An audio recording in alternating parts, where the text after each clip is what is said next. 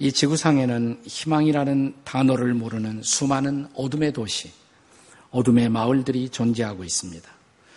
그런 도시 하나가 과테말라 산악지대에 위치한 작은 도시 알모롱가였습니다. 이 도시는 산악도시의 수호신이었던 마시몽이라는 우상을 섬기는 우상의 마을, 우상의 도시였습니다. 이 도시의 성인 남자들은 대부분 알코올 중독자들이었고 도시는 늘 폭력과 살인, 범죄자, 거지들과 고아들로 넘쳐났습니다. 인구 2만의 작은 도시지만 술집만 36곳이었고 교도소가 4개나 있었, 있었지만 그것으로도 감당할 수 없어 교도소는 언제나 만원 대기 중이었습니다. 그런데 1974년 이 도시에 살면서 거기에 유일하게 하나 있던 성당, 형식적 카톨릭 교인이었던 리스카우체 마리아노라는 사람이 이 마을에 찾아온 어떤 분의 복음 전도를 듣고 예수 그리스도를 인격적으로 구주와 주님으로 마음속에 영접합니다. 그리고 그는 복음만이 우리 마을의 희망이다. 이런 생각으로 하나님 앞에 헌신하고 목사가 되어서 갈보리 교회라는 개신교회를 처음으로 개척을 합니다. 그리고 그는 이 도시민들을 위한 회개 기도와 중보 기도를 날마다 했습니다. 아, 먼저 자신을 위해서 회개를 하고 또 도시 사람들을 위해서 회개를 하고 이어서 도시민들, 자기 마을 사람들을 위한 중보 기도를 간절히 시작했습니다. 정기적으로 금식하며 도시의 변화를 위해서 기도하던 어떤 날, 그는 마음속에 강력한 성령의 임재를 느끼면서 어느 날 예배 가운데 나는 오늘 이 시간부로 우리 마을, 우리 도시를 점령하고 있는 악한 영들과의 영적 전쟁을 선포합니다. 그리고 교회 여러분, 여러분도 저와 함께 이 전쟁에 가담해 주십시오. 라는 선포를 했다고 합니다. 네, 그때부터 심상치 않은 변화의 조짐이 이 마을 여기저기에서 일어나기 시작합니다. 이 도시 사람들은 처음으로 자기 마을에도 희망이 있다는 생각을 하기 시작합니다. 복음이 희망을 가져오기 시작한 것입니다. 오늘 본문은 다시 에스라서입니다. 에스라가 바벨론 포로지에서 시온 땅에 대한 옛 시온의 희망을 안고 이스라엘 백성들과 함께 조국 땅의 수도였던 예루살렘으로 돌아옵니다. 희망을 가지고 돌아온 그들이 그러나 시온의 땅 예루살렘에서 발견한 것은 희망이 아니라 참담한 절망이었습니다. 먼저 돌아와 거기에 자리 잡은 자기 백성들이 심각한 죄악 속에 사로잡혀 있는 것을 보게 된 것입니다. 에스라는 덜썩 주저앉았습니다. 그리고 이 기막힌 현실 속에서 그는 가슴을 치며 하나님이 이제 어찌하면 좋습니까? 라고 기가 막혀 주저앉았다.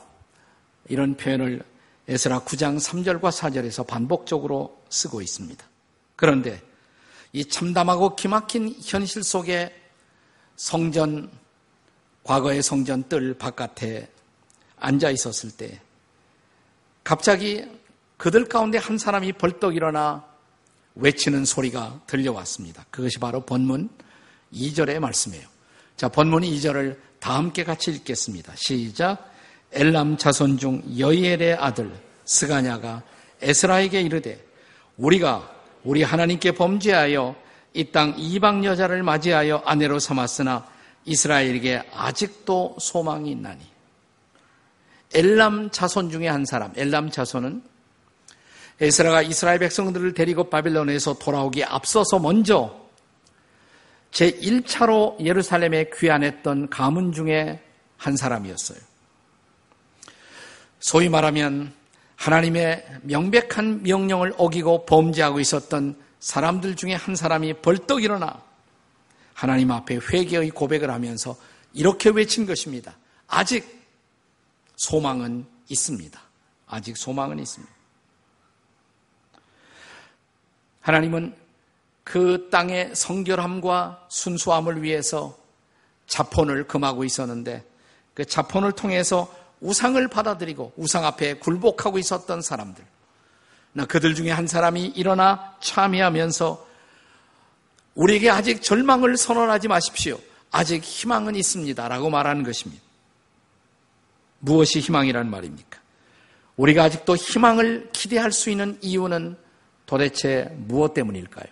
첫째로 그것은 진지한 회개가 시작되었기 때문입니다. 그들 가운데 진지한 회개가 시작되었기 때문입니다. 본문의 1절이 그것을 우리에게 증명해 줍니다. 1절 말씀을 우리 다 함께 같이 읽겠습니다. 다 함께 시작. 에스라가 하나님의 성전 앞에 엎드려 울며 기도하여 죄를 자복할 때 많은 백성이 크게 통곡하며 이스라엘 중에서 백성의 남녀와 어린아이의 큰 무리가 그 앞에 모인지라. 그때 그 백성들의 회개가 진지했다는 사실은 그들의 눈물이 증명해 주고 있습니다.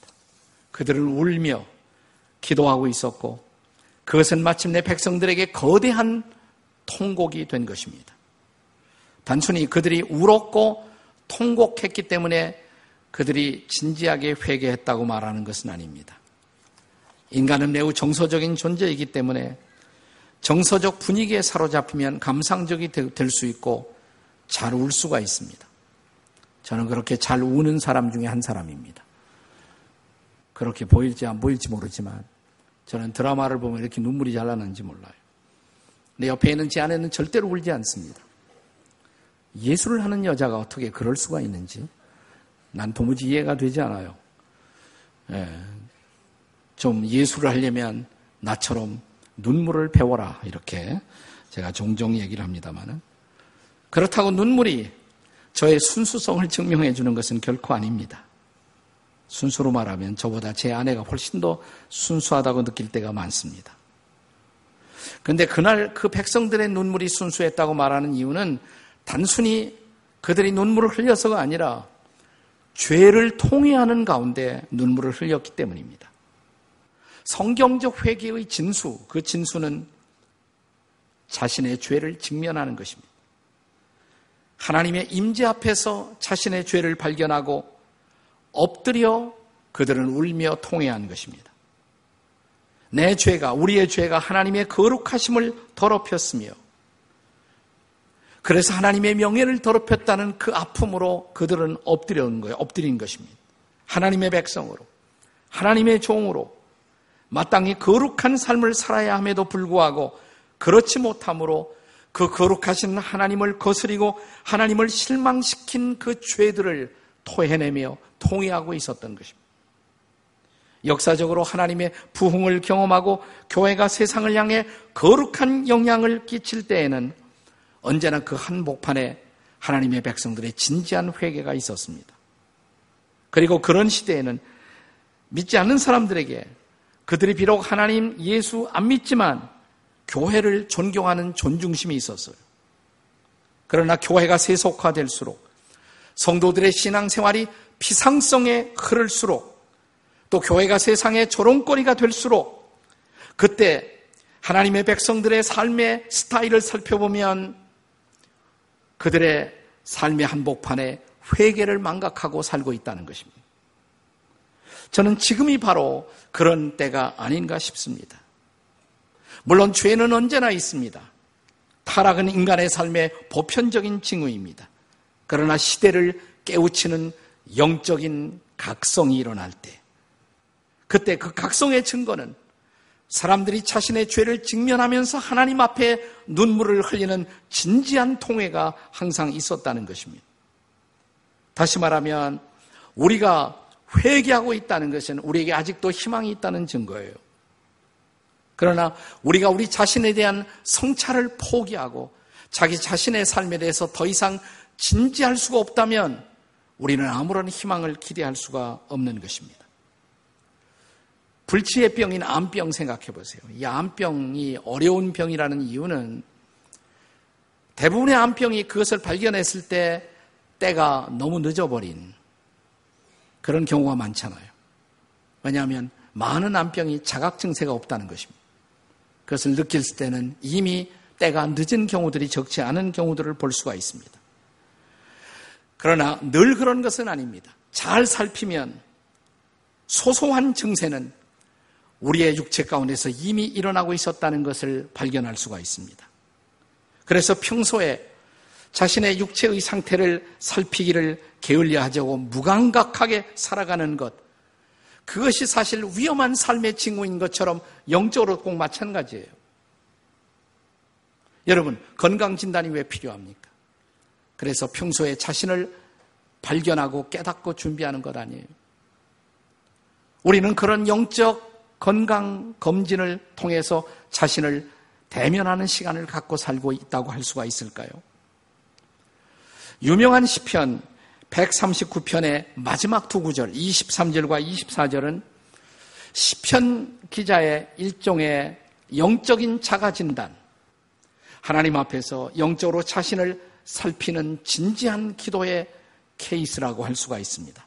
한번 같이 한번 읽어보겠습니다. 다 같이 읽습니다. 시작. 하나님이여 나를 살피사 내 마음을 아시며 나를 시험하사 내 뜻을 아옵소서 내게 무슨 악한 행위가 있나 보시고 나를 영원한 길로 인도하소서. 여기 영어 성경에 보시면 이 시편 기자가 자기 자신에 대한 진단, 영적 진단의 중요성을 증언하는 동사, 단어 세 가지를 쓰고 있죠.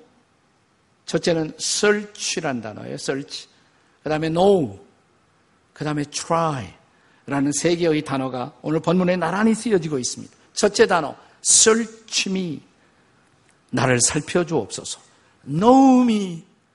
나를 정말 알게 해주시옵소서. me. 나를 검증하사 내 진짜 모습을 알게 해주십시오. me. try me. 마치 엑스레이 그런 방사선으로 내 신체의 조직을 살피듯 시편 기자는 하나님의 임재의 빛 앞에서 자신을 발견하게 해달라고 기도하고 있는 것입니다. 그래서 내가 마땅히 가야 할 그 바른 길, 그 영원한 길로 내가 갈 수 있도록 말입니다. 이 진지한 회개 기도, 이 회개 기도가 시편 기자를 살리고 있는 것이에요. 그리고 회개하는 자들마다 그들이 주저앉았던 자리에서 벌떡 일어납니다. 그리고 그들은 다시 거룩의 길로 달려갈 수가 있는 것입니다. 오늘 저와 여러분의 삶의 모습은 어떨까요?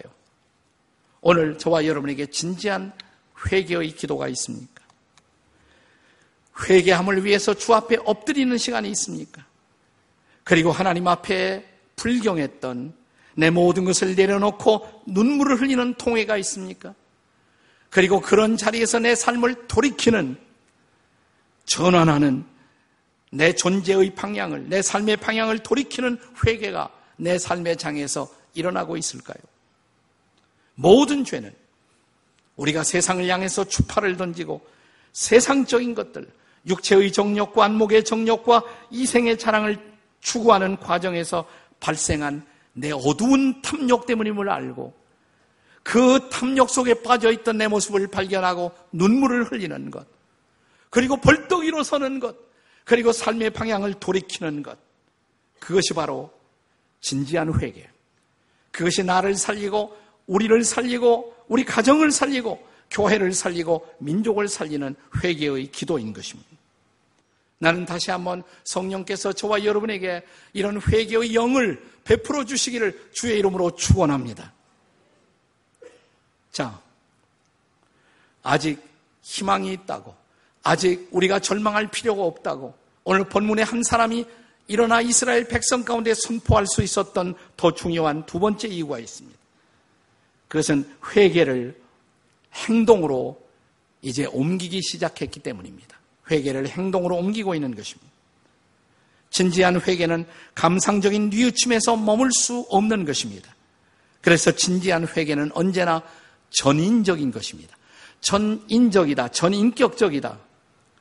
세 가지 요소가 있잖아요. 지식과 감정과 의지. 내 죄를 깨닫고 이건 지적인 것이에요. 아파하고 고통스러워하고 울고 이건 다 감정적인 반응이에요.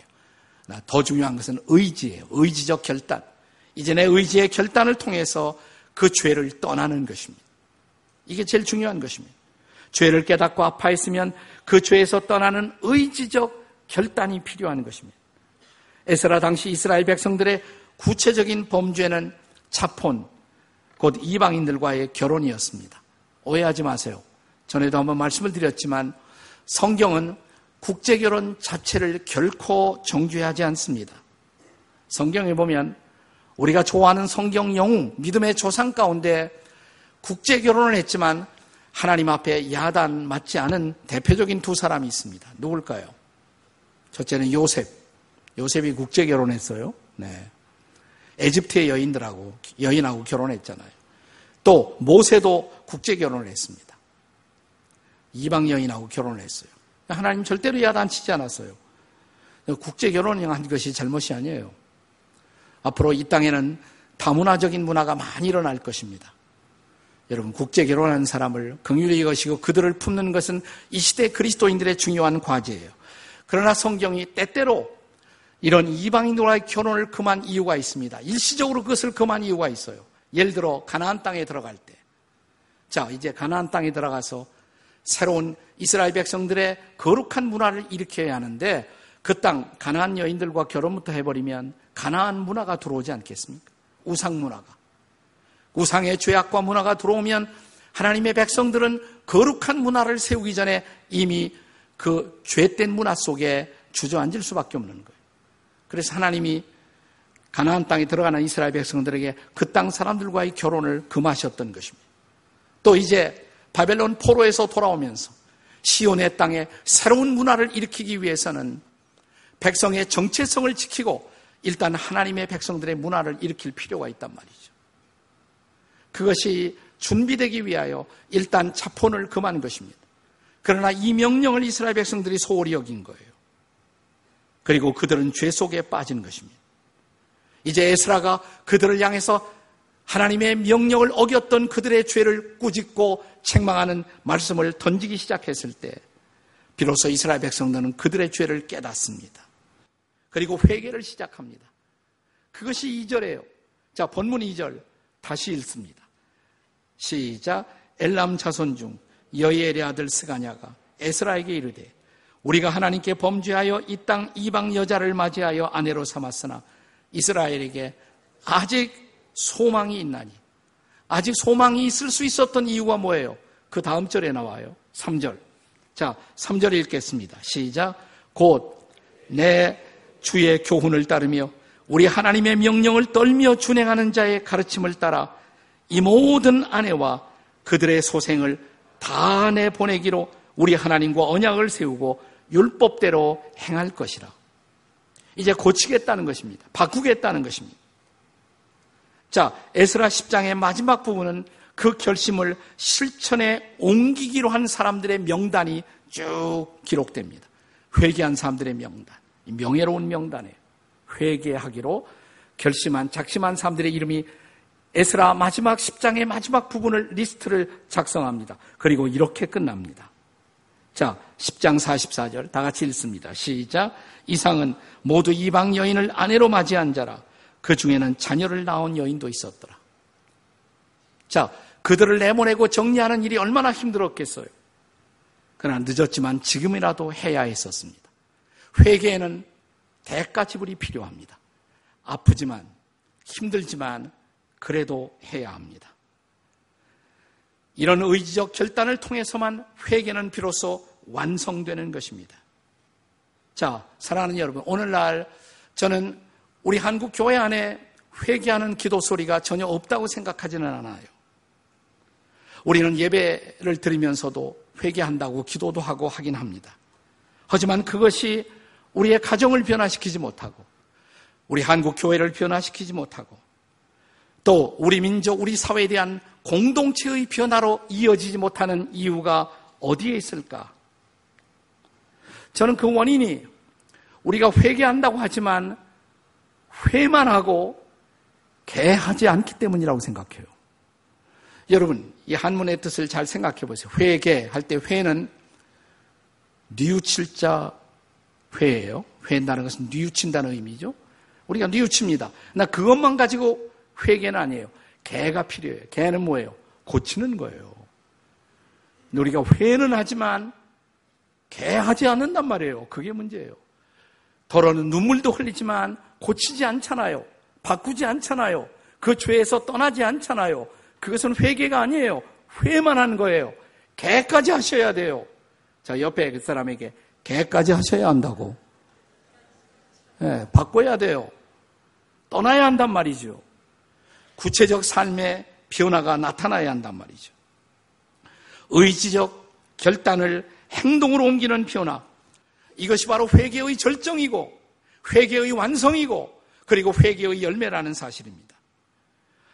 네, 놀라운 사실은 성경은 이것을 약속합니다. 우리가 돌이키면 하나님도 돌이키신다. 자, 죄가 있는 곳에 하나님의 진노가 있습니다. 하나님의 심판이 있습니다. 우리를 향해 하나님의 심판을 작정했던 하나님이 우리가 회개하면 우리가 돌이키면 하나님도 돌이키신다는 것입니다. 그 가장 성경적인 샘플이 요나서에 등장하는 니느웨 도성의 회개예요. 자, 니느웨 도성에 가서 요나가 회개의 메시지를 전합니다. 자, 그때 니느웨 성 백성들의 반응을 보세요. 자, 요나서 3장 8절입니다. 요나서 3장 8절 함께 읽겠습니다. 시작. 사람이든 짐승이든지 다 굵은 배옷을 입을 것이요. 힘써 하나님께 부르짖을 것이며 각기 악한 길과 손으로 행한 강포에서 떠날 것이라 회개하라 이 말이에요. 이제 악한 길에서 떠나라고 그 강포에서 떠나라고 진정한 회개를 하라고 자 그래서 이제 회개가 일어납니다. 실제로 그들은 죄를 버리고 악을 버리기 시작했습니다. 그랬더니 하나님이 어떻게 하시는가? 자, 이미 이 도성을 향한 심판을 작정했던 하나님. 그러나 회개 운동이 일어나는 것을 보시고 하나님이 어떻게 하십니까? 요나서 3장 10절입니다. 다 같이 읽겠습니다. 시작. 하나님이 그들이 행한 것, 곧 그 악한 길에서 돌이켜 떠난 것을 보시고 하나님이 뜻을 돌이키사 그들에게 내리리라고 말씀하신 재앙을 내리지 아니하시리라. 할렐루야. 이것이 희망이에요. 소망이에요. 자, 우리가 돌이키자마자 하나님도 돌이키십니다. 우리를 향한 심판의 의지를 돌이키십니다. 그리고 오히려 우리를 축복하십니다. 회개의 축복인 것이에요. 자, 이제 새로운 아침이 밝아오는 거예요. 새 시대가 밝아오는 것입니다. 이것이 바로 회개의 놀라운 축복이라고 할 수가 있습니다. 그러므로 사랑하는 여러분, 여러분과 제가 정말 회개하고 사랑하는 주님 앞에 엎드린다면 그때부터 우리 가정의 희망은 시작되는 것입니다. 한국교회의 희망이 시작될 것입니다. 우리 민족의 새로운 희망의 아침이 밝아올 것입니다. 그래서 회개는 중요한 것입니다. 우리가 정말 회개하는 교회인가? 회개하는 주의 백성들인가? 나는 오늘 이 말씀 앞에 저와 여러분이 함께 섰으면 좋겠어요. 제가 이 설교의 화두에 소개했던 과테말라의 산악마을 도시 알모론가. 자, 이 도시에서 시작된 놀라운 변화, 그 변화는, 그 기적은 지금도 계속되고 있습니다. 인구 2만 명에 불과했던 작은 도시는 50년 전만 해도 그리스도인들이, 크리스천들이 제로 프로예요. 한 사람도 없었어요. 50년 전에는. 마시몽이라는 우상을 섬기는 어둠의 마을이었고, 폭력과 알코올로 찌든 범죄의 도시였고, 교도소가 넷이나 있었는데 그것으로도 감당할 수 없었다고 말씀을 드렸죠. 그런데 리스카우체 마리아노, 이 한 사람이 예수 믿고 주 앞에 엎드려 이제 회개하기 시작합니다. 그리고 자기와 함께 기도하던 사람들과 한 교회를 일으키기 시작했습니다. 그리고 자기의 마을을 돕고 있는 영적인 어둠에 대한 전쟁을 선포한 것입니다. 그리고 그들은 이제 마을에 나가서 한 사람 빼놓지 않고 우리 마을의 모든 사람들에게 회개의 복음을 그리고 구원의 복음을 증거하기 시작했습니다. 근데 어느 날 이 마리아노 목사를 제일 못마땅히 생각했던 그 도시의 폭력배들이 그를 체포했습니다. 잡아가지고 갔어요. 그의 손은 양손이 묶여져 있었습니다. 눈에는 뭔가로 가리고 있었습니다. 그리고 입에다가 총을 집어넣고 이렇게 위협했다고 합니다. 네가 이 마을을 떠나겠는가? 그렇다면 이 총 방아쇠를 당기지 않겠다. 당기지 않겠다. 나 그는 담대하게 이렇게 말했다고 합니다. 나는 이 마을을 떠날 수 없어. 당신들도 회개하시오. 그때만 하나님은 당신들에게 새로운 삶을 줄 것입니다. 그러자 그 폭력배는 입을 열고 장진하고 있었던 방아쇠를 총의 방아쇠를 당겼다고 합니다. 클릭 소리만 나더니 아무 소리가 나지 않아. 다시 방아쇠를 장, 몇 차례 당겼어요. 근데 아무것도 총이 나가지 않는 거예요. 그리고 그를 둘러싸고 있는 거룩한 빛을 발견한 그는 깜짝 놀라서 뒷걸음치고 도망가기 시작했다고 합니다. 그 다음부터 그 도시에는 놀라운 회개의 역사가 일어나기 시작했습니다. 여기저기서 사람들이 회개하고 예수님을 영접하고 교회 앞으로 사람들이 돌아오기 시작했습니다. 34곳의 술집이 문을 닫아버렸습니다. 2005년에 마지막 술집이 문을 닫았다고 합니다. 만 원이던 4개의 교도소는 다 웨딩홀로 문화센터로 바뀌었습니다. 인구의 90% 이상이 주님 앞에 돌아왔습니다. 사람 살지 못할 오명을 가지고 있었던 이 마을에 갑자기 지하에서 샘이 터지기 시작합니다. 논과 밭에 농사가 잘 되기 시작합니다. 지금 이 도시는 과테말라 사람들에게 교회 도시, Church City. 그리고 또 하나의 별명을 그들은 받았습니다. Holy City. 거룩한 도시라는 별명을 받게 되었습니다. 한 마을에 일어나기 시작했던 회개 운동이 이 어둠의 도시를 빛의 도시로 바꾸었던 것입니다. 그때 이 변화의 한복판에 있었던 하나님이 쓰시는 일의 중심적 도구였던 마리아노 목사가 붙잡았던 말씀은 역대하 7장 14절의 말씀이었어요. 한번 다 같이 읽겠습니다. 시작. 내 이름으로 일컫는 내 백성이 그들의 악한 길에서 떠나 스스로 낮추고 기도하여 내 얼굴을 찾으면 내가 하늘에서 듣고 그들의 죄를 사하고 그들의 땅을 고치리라. 할렐루야. 이 말씀이 우리에게도 필요하지 않습니까? 이 변화가 우리에게 필요하지 않습니까? 주님이 우리를 용서하시고 우리가 살고 있는 이 땅을 고치기를 소원하십니까? 그렇다면 우리가 엎드려야 합니다. 그리고 주의 얼굴을 구해야 합니다. 하나님, 내가 주님 앞에 소홀하게 살았다고, 내가 잘못 살았다고, 우리가 엎드려 회개하기 시작하면 희망은 시작될 것입니다. 우리 가정에 희망의 아침이 밝아올 것입니다. 우리 한국 교회가 다시 살아날 것입니다. 우리 민족이 새로운 희망을 볼 것입니다.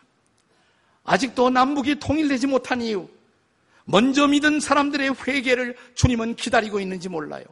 우리가 엎드려 회개하고 주의 얼굴을 구하기 시작하면 하나님은 남북의 장벽도 무너뜨릴 것입니다. 그리고 이 땅에 새로운 일이 시작될 것입니다. 아직 희망은 있습니다. 우리가 참으로 엎드린다면 저와 여러분이 회개하기 시작한다면 아직 희망은 있습니다.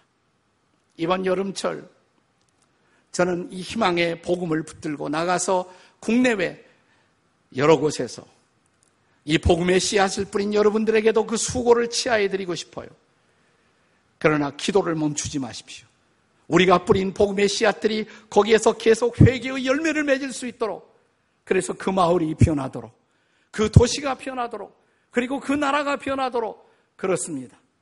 우리는 그 희망을 붙들고 이 여름철 땀 흘려 여러 곳에 흩어져 복음을 전했고 우리가 계속 엎드려 중보 기도를 계속한다면 이 가을 우리는 그 희망의 열매를 거두는 모습을 보게 될 것입니다.